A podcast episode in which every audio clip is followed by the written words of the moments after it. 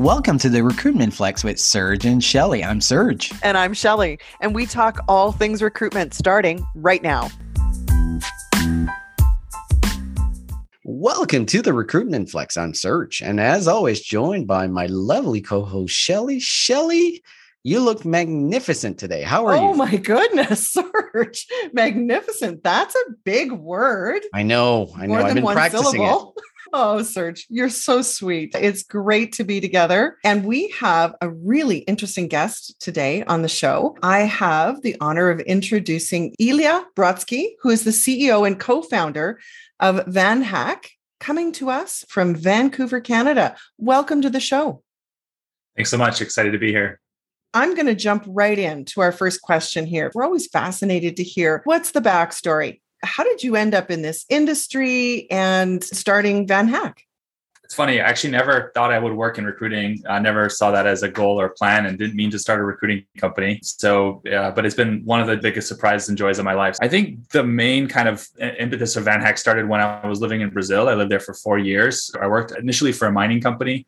Didn't really like that. So I, I left and joined a tech startup in Rio de Janeiro and when I was there, I met a lot of people who were developers, tech professionals, really good at development, but not so good at communication and the soft skills. And a lot of them kept asking me about help to move to Canada, or maybe they had a friend or brother who wanted to move. So that kind of stuck with me. And through a series of unfortunate events, I was laid off from my startup and was in a tough place looking for something to do or what's next. And I decided to start a program that would help people move to Brazil. It was called Brazil Career Blueprint.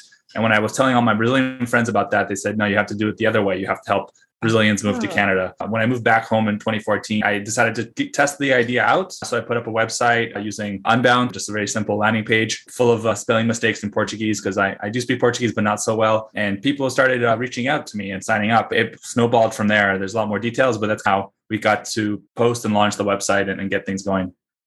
The good news is a lot of people that are in recruitment never had the intention of going into recruitment. So I think you fall yeah. in that bucket. I've been following your company for a long time and would love to go through what your current business model is and where the success has been in the creation of VanHack. Yeah, I think the success has been really helping small and medium sized businesses, startups scale up in North America and Europe, attract talent that they really didn't know about or thought that it would be really hard to hire because that talent isn't in, in their city or in their country at the moment. We work as a recruitment agency model. So companies pay us per hire. We also have a credit model where companies can prepay for a certain amount of hires and get a discount. I always say there's more developers who want to move to Toronto or Berlin or New York than there are in those cities right now. We really help companies uncover this hidden talent pool and understand the vetting, uh, the visa process, the relocation, and the matching. So it's really about helping companies diversify their talent pool by looking all around the world.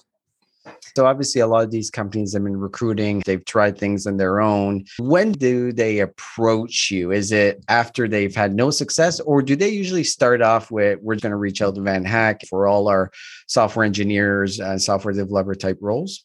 I wish it was the latter. That'd be nice if everyone was just, hey, can you help us? No, it's funny. I always joke that we're the last resort. Typically, they try and hire by themselves and then they post to local job boards. Then they work with local recruiters. And then maybe hmm. after local recruiters haven't done so well, then they think of us. There isn't as much anymore, but there really is a stigma about hiring from abroad. It's difficult. You can't really meet the person in real life, although that's different now with COVID and remote being much more acceptable. But yeah, I feel like when companies give us a chance, because a lot of times there's a lot of issues we have to help them out with. But what I'm proud of is that once they do give us a chance, we're usually able to deliver and have a good experience and companies come back and work with us for years. We've helped a few companies hire like 30, 40 people. One company hired over 100 people from us. So we have had a lot of success with keeping companies around for a while. So do you then offer immigration services? You know identifying someone is one thing but then you've got all of the processes whether it's into canada or the us or over into europe are you also a certified immigration consultant as well yeah i personally not me but we do have a global mobility team with six immigration consultants in house we're canada's largest international tech recruiter we've brought over about a thousand developers to canada in the last few years since 2017. We really are proud of that. And we actually are launching a software that will help companies see all the documents they need to upload, all the steps they need to take, all the steps the candidate needs to take, and take all that process out of email and put it into a nice dashboard. And then they can actually see the candidate arriving or going down the process to the date that they relocate. So it's something that's really important to us. And we talk about not just making a hire, but changing someone's life and making sure that we're giving them that high touch service throughout the entire process. Tell us more about the software itself. Is it something that competes with the Oysters and the Deel of the world, or is it completely separate, more a hybrid of an ATS? Yeah, it's more like an ATS. We partner with uh, Deel, Remote, and Oyster. They come in during that remote work period. Um, but for us, we built an ATS. We actually have a free ATS that anyone can use. It's like an open source free ATS, but it's more similar to like a hired.com. I'm not sure if you know them or an AngelList, yeah. someone like that uh, where we have the whole, you know, getting the candidates, seeing their profiles, booking interviews. So com- companies can connect their calendars directly to VanHack or connect their actual Calendly.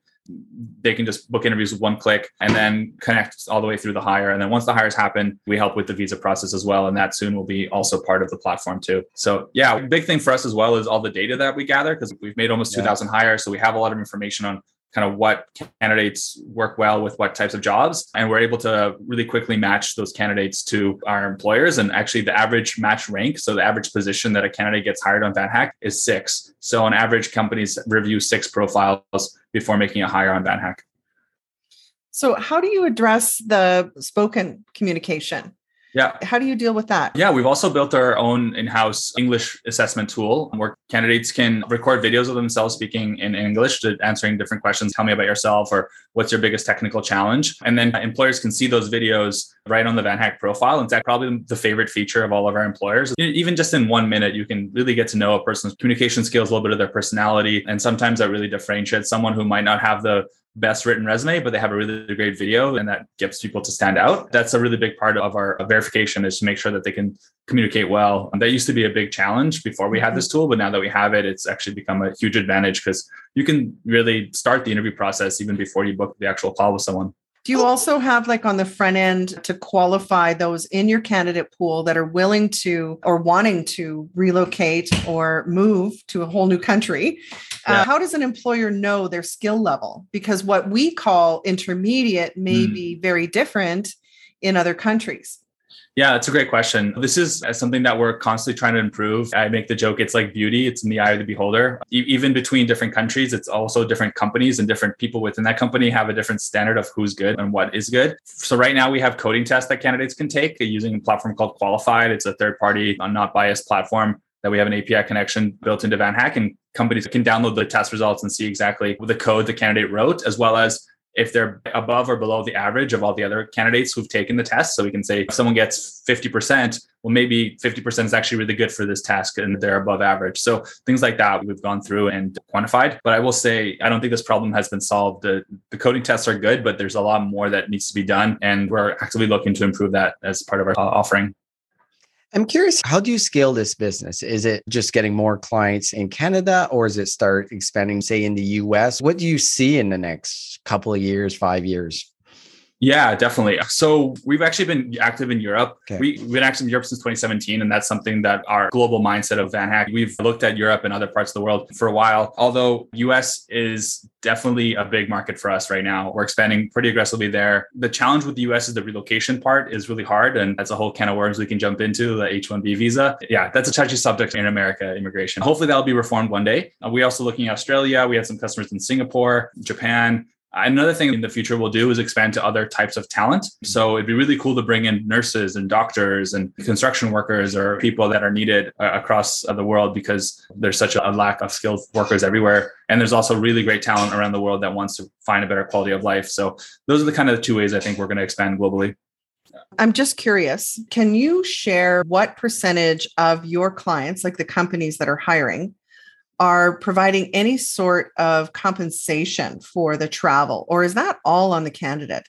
Oh, yeah. I would say 90, 95% do offer a relocation package. The best practice that we, or the most common that we see is one month housing in an Airbnb or something like that and flights. But yeah, we've seen some of the larger corporates do a lot more than that. And then other smaller startups maybe do a little bit less. But typically there's help with flights and first month housing. That's great. Yeah.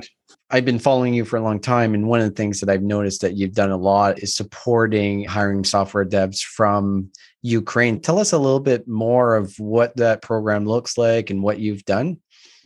Yeah, that one's been, um, I, I can't even describe it. I don't know if bittersweet's the right word, but it's been nice to help. But terrible that we do have to help kind of thing. Yeah. And also personally, in my background, I was born in the Soviet Union and Russia. I have family from both Ukraine and Russia. It's been an interesting time in my family as well. What happened there when we found out on February 24th, when the invasion started, we decided that we're going to waive all of our fees on hires from Ukraine and create a special page dedicated to van hackers from Ukraine who are looking to relocate. That's vanhack.com slash Ukraine if anyone's interested and it's still up. We've made 20 hires to date. Actually, I think all of them in Canada with Canadian companies across the country and I've had four people relocate so far. Unfortunately, the men cannot leave the country right now. But uh, yeah, it's been overwhelming the response that we got from employers wanting to help out. The mm-hmm. challenging part has been that a lot of the candidates just aren't able to work right now. There's still, I believe, around 50 or 200 candidates available. If anyone wants to hire them, I think we're close to making another hire right now. I just got a message this morning from a company in Toronto that's looking to hire a front end engineer. It's something that we're really proud of, but at the same time, like wish we didn't have to do. Yeah, that's really admirable. You know, outside of the the Ukraine process, because I believe there's supposed to be some sort of expedited process for them. Yeah. But what is the typical timeline from, say, the time a company makes a selection before you've got that person actually on payroll?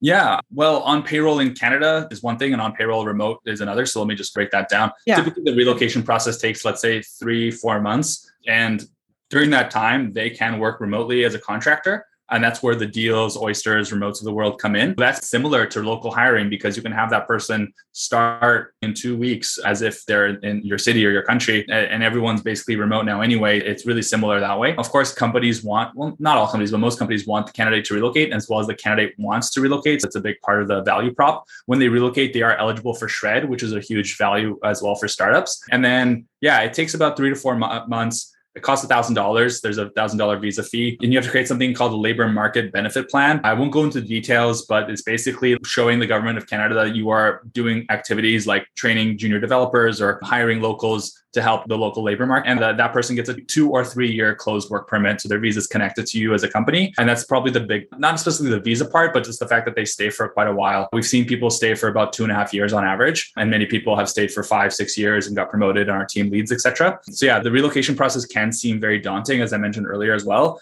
but it ends up being like a secret weapon that companies can use to not only gain more talent, but also have that talent stick around for longer. It's brilliant. Well done. Well, I will say that's not us, VanHack. It's really the government. And I do think that there's an arms race or a talent war, right? Germany has had a visa like this for a long time, the Netherlands as well. I can list many other countries. And also Canada. I think we need to make hay while the sun shines because once the US reforms their visa process, it's going to be tough to compete with those salaries. Although, of course, Canada's a great place to live, but I think a lot of people will be lured by a 200, 250K salary from a US company. And we'll cross that bridge when we get to it. But I do think that we can't rest on our laurels as a country. We've been talking about the challenges of hiring software engineers and software devs since we started this podcast as being a major challenge that most companies have been facing. Up till recently, it was probably the hardest role to fill across the board, across the world. But what we've seen, and maybe exaggerated in some ways, of how many layoffs are happening in tech companies yeah. What are you seeing right now? If you're a software engineer, is it still the same market it was maybe a year ago that you're getting multiple reach outs, multiple people trying to recruit you, or has that slowed down? Uh, we've definitely seen a slowdown. A lot of companies are on hiring pauses, although it hasn't been as dramatic as, for example, when COVID hit, everything stopped. What we're seeing now is more of a cool off. There's still quite a bit of companies hiring, especially in product and software engineering. And I think companies are being a little bit more opportunistic now because it is a little easier to get offers accepted. We have seen the amount of offers made to a single candidate go down, although our candidates typically don't get multiple offers just because they're not talking to five different employers. It has slowed down a little bit, but I also feel like it's a little bit too seasonality right now, July and August. This is really the first kind of real summer we've had in two or three years. And we're seeing a lot out of the offices. And I think a lot of companies are waiting and seeing how things go into the fall. But yeah, it definitely has slowed down and uh, we're keeping an eye on it, of course, but it hasn't impacted the kind of number of hires that we've seen yet. But we'll see how that goes moving forward. So I wanted to come back to what you were just talking about because I found this absolutely fascinating that the client companies you're working with see the benefit of they've hired this person, the visa process takes a while, but then they can actually start work and work remote. And yeah. so we're reminded of the two giants of the industry that we're watching it play out in front of us the Airbnb model, hmm. where we trust people And, you know, if you've got good objectives and you're clear about what the work needs to look like and by when, versus the Tesla model of come in the office and sleep here. Give us your take on that. And what are you hearing from your developers that are wanting to come? Are they being specific with you that, listen, bring me to companies that have one way of thinking versus the other? Yeah, it's a great question. Well, we do have both kinds of companies that we work with. Although I'll say we probably have actually only one or maybe two companies that are office only, and the other know, thousand or so companies we work with aren't are not. so oh, yeah, there's so, a statement and a half. Yeah, yeah, so I do feel like the Airbnb model is much more common. But there are some companies that are in office and that's the way they are. And candidates are told that before. And those companies are still having success hiring people. It's just different options that people can decide for. But I do feel like having that flexibility and the remote work is really valued. Most candidates will want to have that option. And uh, it's funny, we have people start working remotely and then they relocate and then they keep working remotely. It's that work from anywhere mindset. I, I, am much more in the Airbnb camp. We've been remote ourselves since 2015, since we started, but I can see why companies would want to have that office mindset or culture. If it works for them, great. The company that we work with uh, that's coming to mind, it's a unicorn company from Calgary. They're doing something right and they're able to ask for that from their employees. Hmm. I know exactly who you're talking about. so do I. I do too. They're the only office company in the country, probably. I yeah, I think it is. So what I'm hearing you say then is that it is a global theme for talent, your software developers or software engineers, they really do prefer a remote or hybrid type of work arrangement. Is, is oh, that yeah. what I'm hearing you say? For sure. Yeah. I think flexibility is the key word. A lot of the candidates that we work with, they're in the mid to senior level, five ten years experience in their career. A lot of them have young families or are planning on starting young families. So that's a big reason why they would want to have that uh, remote work culture or option. And uh, yeah, I think just the pandemic proved to everyone that it's not as scary as you think and you can be productive and people really enjoy it. There's a lot of positives to it, but uh, hey, uh, everyone has their own kind of culture and way of doing things. I know in Canada, software developer engineering community is very male dominated. You're talking South America and bringing talent from South America. Is that the case there as well?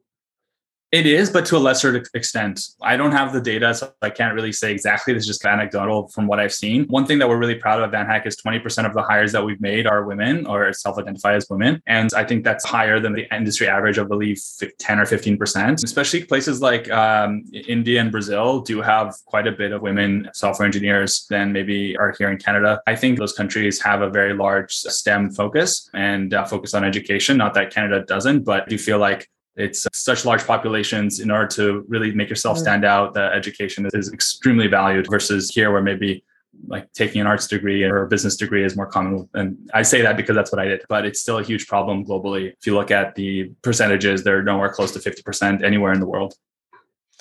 A hot topic in recruiting these types of talents is there is a lot of junior talent available, but mm-hmm. everyone's fighting for the senior devs. For companies that will not hire junior devs, what's your advice? Like, why should they look at every spectrum from junior to intermediate to more senior?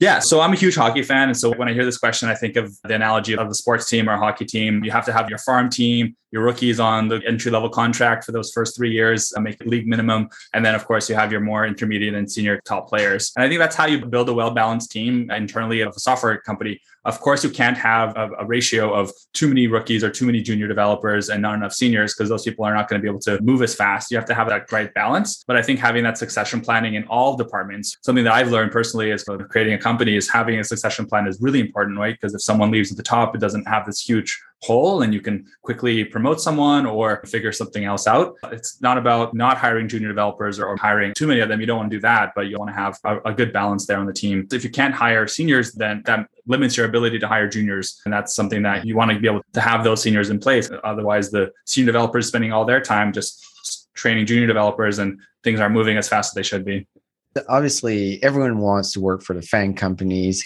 but how can smaller companies compete against the googles and the metas of the world what's your advice for those companies when it comes to recruiting high quality engineers hire from abroad would be my advice. Fair enough. Just because I, I feel like, on a serious note, you, you have to sell the dream, sell the vision, sell the impact. If a developer is between you and a FANG, there's a lot of developers who want to work at FANG and companies that aren't able to just because they don't have the skills that the FANG is looking for. They're not able to pass through those crazy, difficult um, recruitment processes that are still really good engineers. And I think that a lot of them also really enjoy that startup environment and they want to see themselves growing into a leadership role faster or having their code be used for something impactful. They don't want to just be the 900th engineer at Google improving the AdWords algorithm or say anything about meta. And so I do feel like, of course, money goes into it, but selling that vision and dream as much as you can is helpful but it's tough. I was talking to, to, someone who was working at Grammarly a few years ago, and he was telling me that Amazon offers like $200,000 of equity per year to some of the engineers. And the way that they do it is they do 100,000 the first year, 100,000 the next year, and then 300, 300, something like that. I forget exactly, but they backload it. So the last two years is really where you make your money in Amazon stock. And that's really hard to compete with. So I, I don't know. you know, I absolutely love what you just said because the reality is not everybody gets to work for the big five in any industry whether it's software engineers or it's nurses or any profession, people want to know that the work they do is meaningful. Great recruiters will be able to articulate very clearly what is the real world problem that our company solves. Yeah. You know, I can get behind that as long as it's not something you're repulsed by, like, I don't know, manufacturing guns or automated weapons or something. We've got to be able to share how what you do connects to the problem that we're trying to solve. That's brilliant. There's a lot of talk about company culture and what does that mean? If you do invest in having a strong culture when you're early on, it, it makes a huge difference for that attraction and retention of talent. And I don't think we have like the perfect culture and that we have a lot to improve on for sure. But I often hear that from our team members is that they're sticking around because of the culture and the impact that we're making. And we celebrate that a lot. When a hire is made, we post it on the different social media. We really like to be close with our candidates. Our team feels that as well. And they're proud to make impact on people's lives. So yeah. So when we looked back in our podcast here every year, we try and do predictions. Mm. What do we think is going to disrupt, or what do we think is going to be like a real innovation in the talent acquisition space? The predictions we made in January, now here we are in July, and wow, there's some things we didn't see coming, and there's some things that were predictable. So, from your perspective, share with us what you think is really exciting or innovative about the TA space or TA technology that we could foresee or maybe disrupt the industry. Mm-hmm. I'm not sure how innovative this answer is, but I really am a big believer in content and looking at recruiting as marketing. I think that there's not much marketing automation in recruitment right now. I think there could be a lot more and a lot more content created. The concept of an employer brand is not really talked about enough. You have to look at your employer brand almost even more importantly than your actual company brand. Because if you don't have the right team members, then it's hard to execute on the vision and serve your customers. So I think that's something, especially with the layoffs, because we are seeing a lot of companies who have raised lots of money. I won't name the name of the company, but just give an example. There was a San Francisco startup that everyone would know if I said went through layoffs and then two weeks later was hosting a happy hour at a conference in Toronto. And I just thought it was so strange that they were inviting me to come to a happy hour and they're going to pay for my beer, but they can't pay the salary of their team members. And that kind of it sticks with people. And so I think having that employer brand be strong and presented is going to get more and more important because people can really do their homework. There's so much data available on Glassdoor or references, someone who knows someone. So just really investing and, and showing that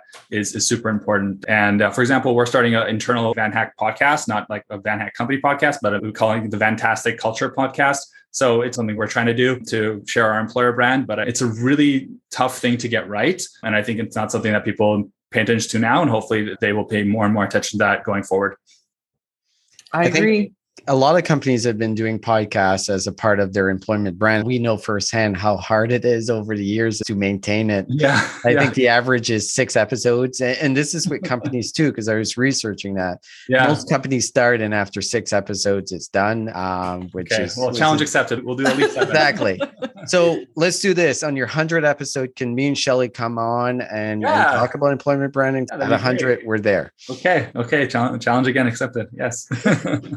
Perfect. Well, everything you said is music to our ears. And it's been fantastic having you on. We're always excited to see great Canadian companies do really well. And we're really behind your mission. So, Ilya, if anyone wanted to get a hold of you, find out more about VanHack, what's the easiest and best ways to do it? Well, I'm pretty accessible on LinkedIn. I'm the only person in the world with my name. So if you just search Ilya Brodsky on LinkedIn, it's easy to connect with me there. Of course, my email is just Ilya, I L Y A, at vanhack.com. So either of those ways, I'll be pretty open to chat.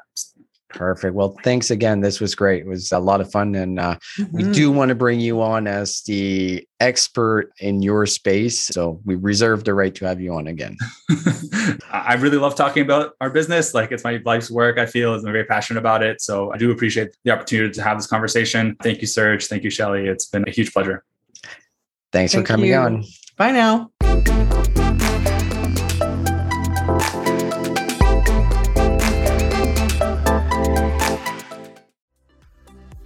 Imagine how fast we could solve the world's biggest problems if more SaaS startups would gain traction sooner. Welcome to the Tech Entrepreneur on a Mission podcast. This podcast is dedicated to sharing experiences from B2B SaaS CEOs who are going above and beyond to deliver change that is noticed. You will hear their secrets and learn what is required to build a SaaS business that the world starts talking about and keeps talking about, and how to overcome the roadblocks to do so.